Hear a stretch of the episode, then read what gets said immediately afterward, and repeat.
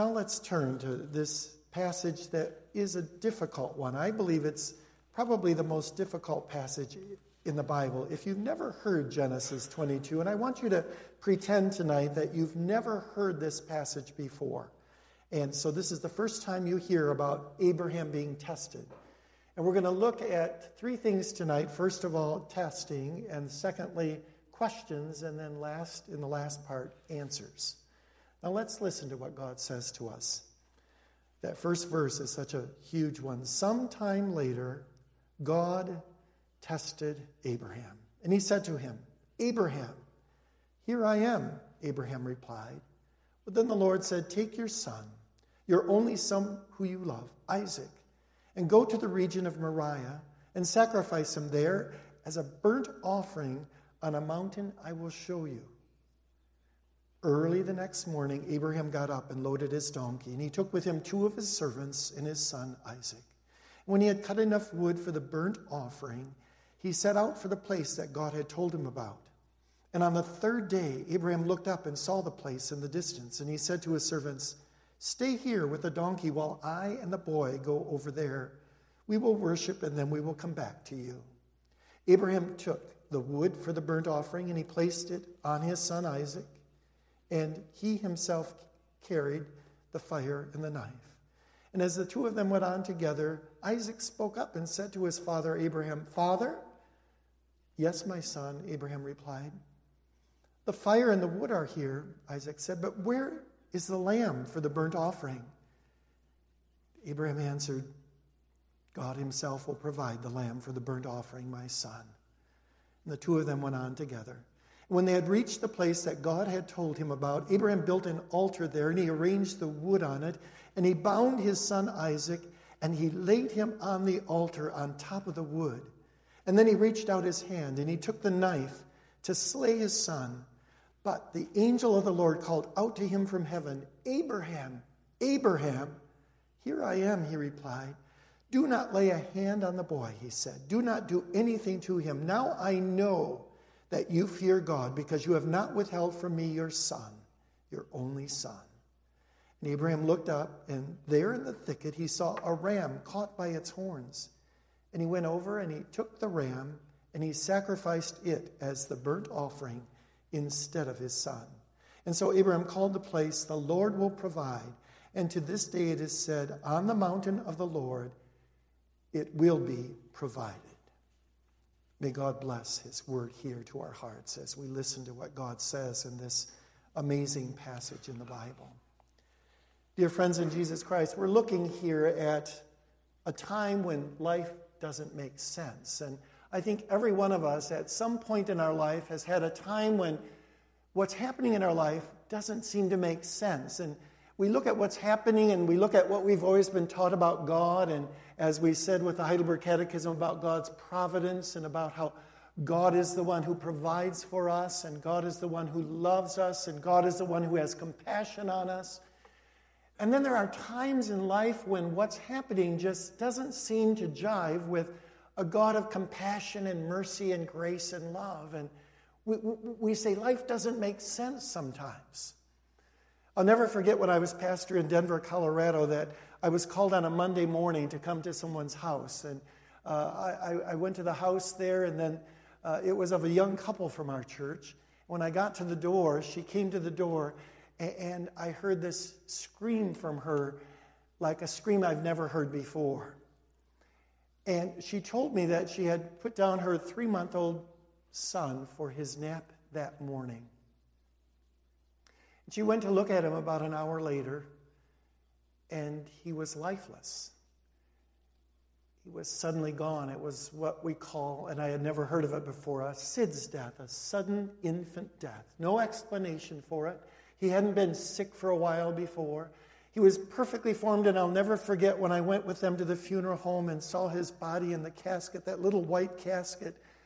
Three months old and perfectly formed, no reason for this. And thinking of the pain of that mother and that father in that situation, they just simply held each other and sobbed when they saw their son there. They had a, a, daughter who was older, about three years old, and now this son was gone, just like that. And, and how that can cause you to have such pain in your heart that you say, Why, Lord, when we prayed for a child, why is it taken from us so suddenly? And why without any warning or any explanation? And the truth of the matter is that God doesn't explain to us, and He doesn't have a duty to explain to us, but the hurt is so deep within us because we love God and we've always been taught to trust in Him. And then life doesn't make sense. I think of what happened to one of our children. We have four children. We have three girls and a boy. Our son is the oldest, and then our three daughters. And our oldest daughter's name is Laura. And uh, there was a time in her life where she had several miscarriages, and it was so hard for her.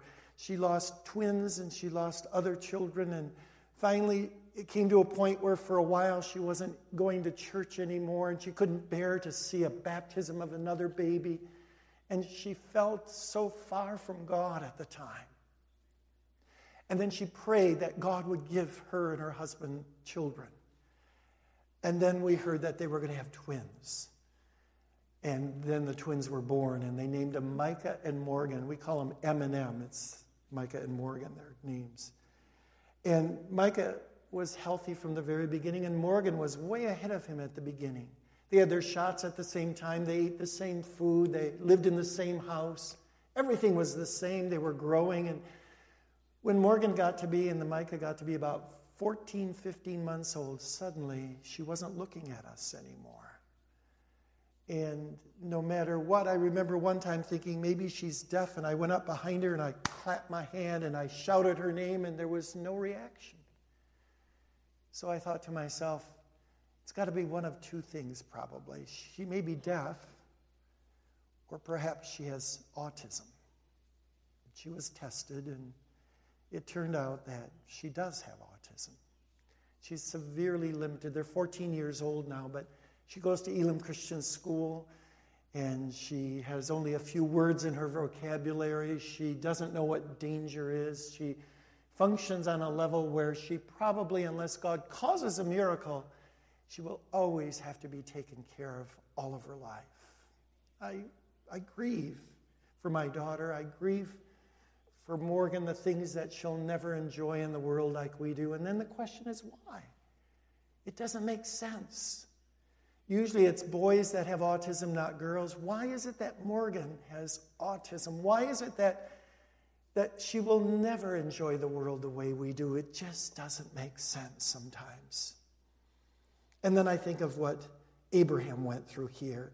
And the Bible says very plainly in verse 1 when his whole life changed is the moment when the Bible says, sometime later, God tested Abraham. And that's what God did.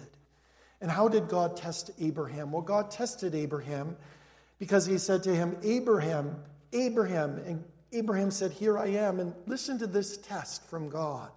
God said, Take your son, your only son whom you love, Isaac. Now listen to this test. And imagine you never heard of it before. Go to the region of Moriah and sacrifice him there as a burnt offering on a mountain I will show you. Can you imagine Abraham hearing these words from God? Now, Abraham loved God. And Abraham believed that God is a God of love. God had shown him mercy and grace. God had chosen him to leave his family behind and to go all the way to a promised land that God would show him. And Abraham trusted God. He was 75 years old when he got the call. And he knew that God took care of him all the way to that land. And then when he got there, God said, You're going to have a son of the promise. And Abraham waited and waited for that son.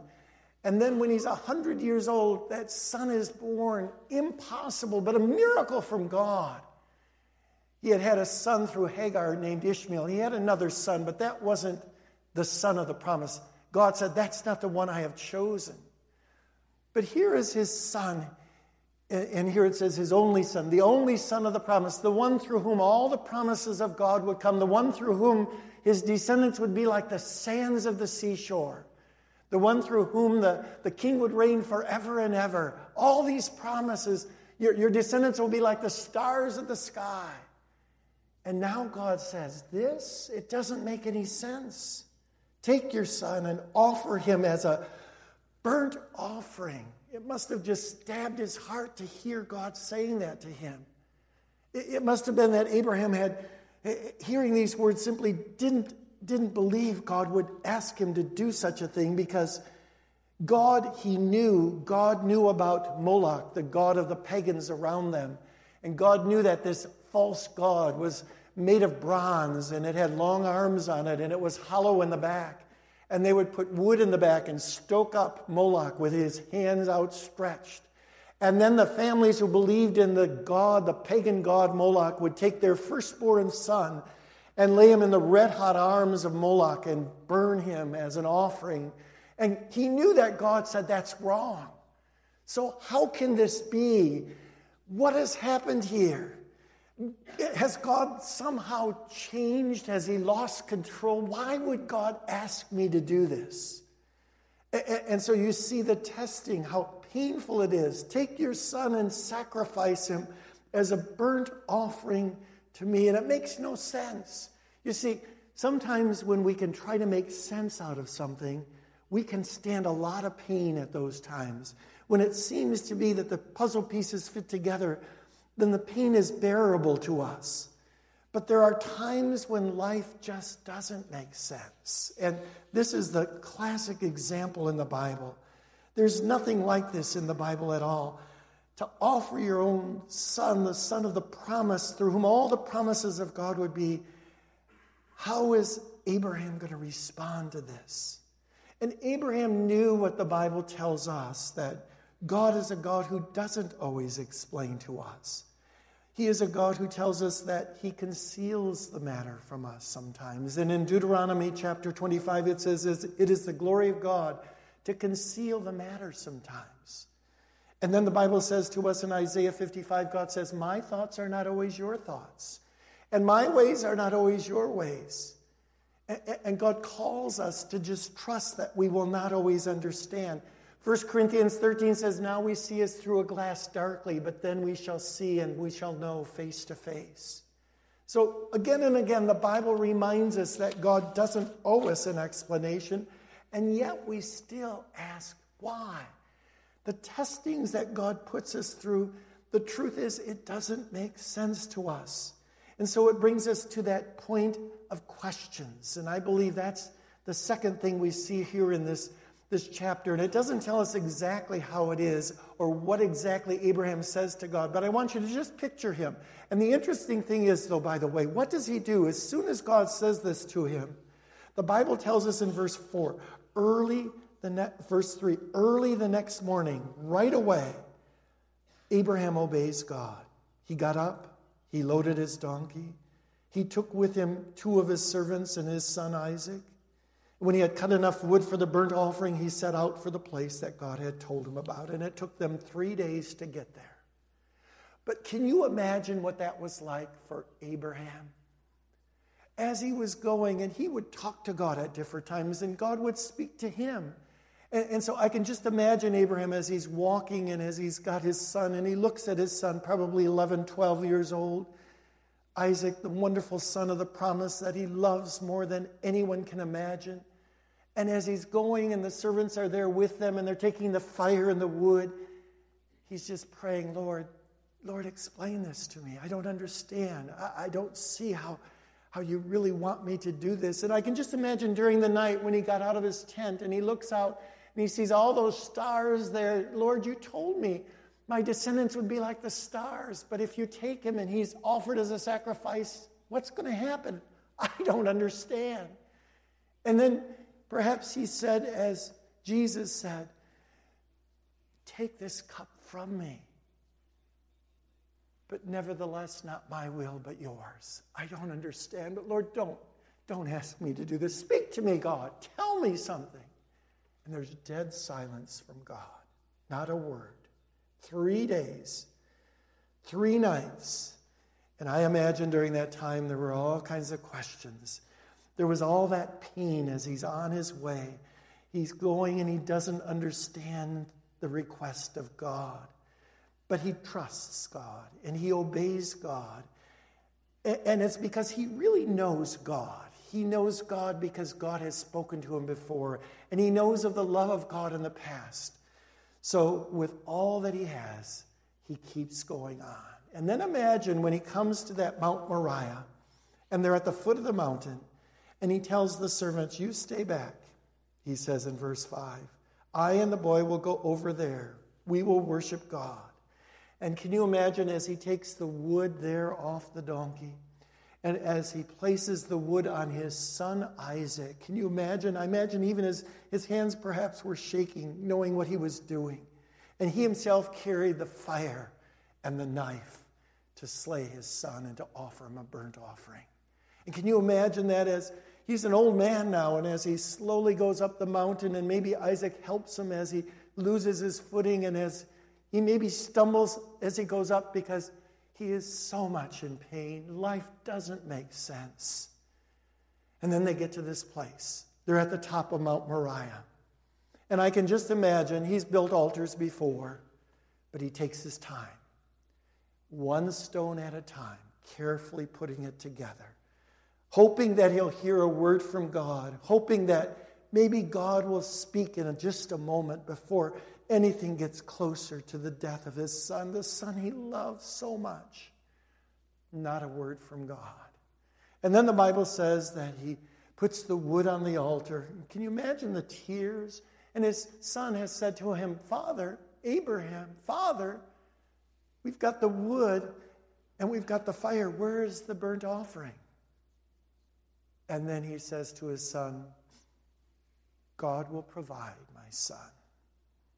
Here they are. He's strapping his son down. Can you imagine if you were Isaac, or can you imagine saying, Father, what are you doing to me? Father, no. And yet he keeps strapping him down, puts him on the wood, has the fire there ready to go. And he, the Bible says literally, he lifts that blade of the of, of the knife, ready to slay his son. He is willing to obey God even though he doesn't understand. And it's only at that moment when he's ready to plunge the knife into the heart of the son he loves so much that then the voice of the angel of the Lord comes Abraham, Abraham, do not slay your son. Now I know, now I know that you fear God more than anything else. And God is saying to him, I know that you love me not just for what I will give you, but you love me for who I am. And there his eyes are open to see a ram caught in the thicket. And he goes over, takes that ram, takes his son off the altar, and sacrifices him. But you look at Abraham and you look at his strong faith and you look at how he trusted God. And the Bible even says that Abraham did this because it says in the book of Hebrews, because he believed that even if he had sacrificed his son Isaac, he believed in the resurrection of the dead, that God could somehow raise him from the dead. He had complete trust in God. And you say, But I don't have that. And you say, When I hear this and I see that strong faith of Abraham, sometimes I don't have that strong faith. Sometimes it doesn't make sense and I don't know what to do. And, and that's the trouble because you see, people can go one of two ways. One of two ways when life doesn't make sense. We can either get bitter and we can turn from God and we can decide that everything I was taught about God doesn't work and doesn't make sense. Or we can get closer to God through the experience. We can cling to Him even more. But I think uh, it's true, we go in one direction or the other. And there are people that Satan works it in our heart. He tries to get us to think God doesn't love you, God doesn't care for you. And, and what we said earlier about providence helping us, God doesn't have providence. Things just happen by chance. No, we say it's not by chance. Everything comes from his fatherly hand. And I believe that all things will work out together for good. But Satan can sometimes get such a hold of us that we turn from God. We won't read his word anymore. We won't pray to him anymore. We won't go to church anymore because how can you believe in a God who allows these things to happen to us? But I want to show you the answers that God would give to us and how this passage can help us, even though it's so painful. And even though we sometimes don't know what the outcome will be, and we're in the middle of that struggle when life doesn't make sense, I think there's several things we should remember as we look at this passage tonight. One of them is to remember God's love for you never changes. Whatever happens, whatever happens in your life that makes no sense, God says, You are incredibly precious to me. In Isaiah 43, he says, You are precious to me and I love you. Fear not, for I am with you. Now, that doesn't take all the pain away, it, it doesn't. But it helps us to know that there is absolutely nothing that will ever separate us from the love of God in Christ Jesus our Lord. Not life nor death, Paul says, not angels nor demons, not principalities or powers. And he says, nor anything else in all creation will ever separate you from his love. And so we cling to that truth. It helps us to know, as Abraham knew, that God loves me even when I don't understand why he's allowing these things to happen in my life. His love never changes because God's character never changes. And the second thing is that we learn and we must remember that God will always provide for you. He promises to provide for us. And I think that's what's uh, uh, fascinating about this passage is that God provided the lamb. God provided the ram it was here, but it was an animal to be sacrificed in place of his son. And, and when you see that, he called the place Jehovah Jireh. And some of you know that Jehovah Jireh means God provides. And so, as much as God loves us, he shows his love by providing for us the grace and the strength we need uh, to go through every trial that comes our way. And if you doubt that God provides for you, remember that He provided the sacrifice of Jesus on the cross. You know, Isaac went up the mountain, he climbed the Mount Moriah. Jesus is the one who climbed Mount Calvary for us. And then you think of it, Isaac carried the wood as he went up Mount Moriah. And Jesus is the one who began by carrying his cross as he went on to his crucifixion. And then you also think of the fact that Isaac, as he went up there, he, he was the one whose father carried the fire and the knife. And we think of how Jesus knew that his heavenly Father would pour out all of his wrath against sin upon Jesus. He became sin for us. He suffered because it was part of the plan for our salvation. And the truth is that our Heavenly Father didn't withhold the death of His Son. He gave us His only begotten Son, that whoever believes in Him will not perish but have eternal life. So you see some parallels between Isaac and Jesus, but the most important difference is that Jesus did die for us. God did provide the lamb that was slain for all of our sins, and it is his only begotten Son, our Savior, Jesus Christ, the Son of God. So God loves us. We have to remember that. God does provide for us, and all we have to do is know that he provides for us through Jesus Christ. He gave his very life for us, Jesus did. And the Father gave his very Son for you and me. Oh, how he loves you and me. He provides for us. And he's a God who then shows us that he will do this out of his great love. But the third thing to remember when we're going in the midst of one of these times when we're tested in our faith is to remember that God's time is not always our time. God has a different timetable in our life because so often in our life we say, Lord, just, just get me to the next step. Just get me through this. Get me to the other side of this. But yet, it's through those times of testing that we realize, as Paul says, in our weakness, we need the strength of God.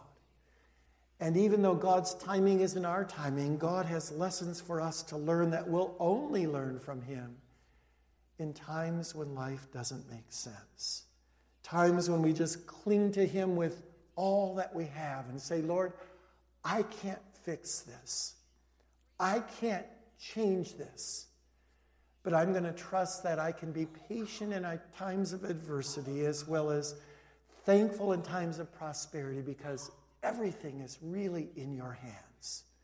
And you do love me, even though I don't understand. You've never promised to explain it all to me, but you've promised to be there for me. And you've promised that no matter how hard the trials are, I can remember that I can trust in you and that you will work it for good. I think of what happened to a little boy. He was about three or four years old and he got a terrible ear infection. And so his father took him to the doctor. And the doctor put him on the table, and the little boy had so much pain in his ear, he didn't want the doctor to come near that ear. But the doctor had to examine his ear and had to kind of look inside and kind of poke in there a little bit. And, and it would cause this little boy, three or four years old, he didn't understand what was happening, but it would cause him a lot of pain. And so the doctor said to his father, because he was squirming and he wanted to get off of that table and he was crying, the little boy, his name was Ryan. So the, the doctor said, to the father, uh, Ryan's father, Will you hold him down while I examine him? So the father did. He held him firmly, he held him tightly. And as he did that, the doctor put an instrument into Ryan's ear and he just screamed out. And then he looked with his big blue eyes into his father's face and he said, Father, he said, Father, why are you hurting me? Why are you doing this to me? Why don't you stop him? I thought that you loved me. And how can you explain to a three year old that sometimes you have to go through pain to get to another place? We don't understand, you see, as the Heavenly Father sometimes tells us, I will be with you and I love you through this time. It's not that I'm letting this happen because I don't love you, but sometimes it's necessary for the things that we need to learn and that's the way in which you can learn to trust in me. And so God would say to us, trust, trust and obey. I think it's so fascinating the detail here that the very next morning, Abraham did what God said. He could have said, You know, I'm not going to do this. I'm going to wait and see if God asks me to do that again. Or I'm going to wait and think about that, and I'm going to talk to several people about whether I should do what God just told me to do. No, he does it right away. Early the next morning, Abraham took his servants and his son and the fire and the wood and the knife. But Abraham believed God will provide, and God will do that for us too.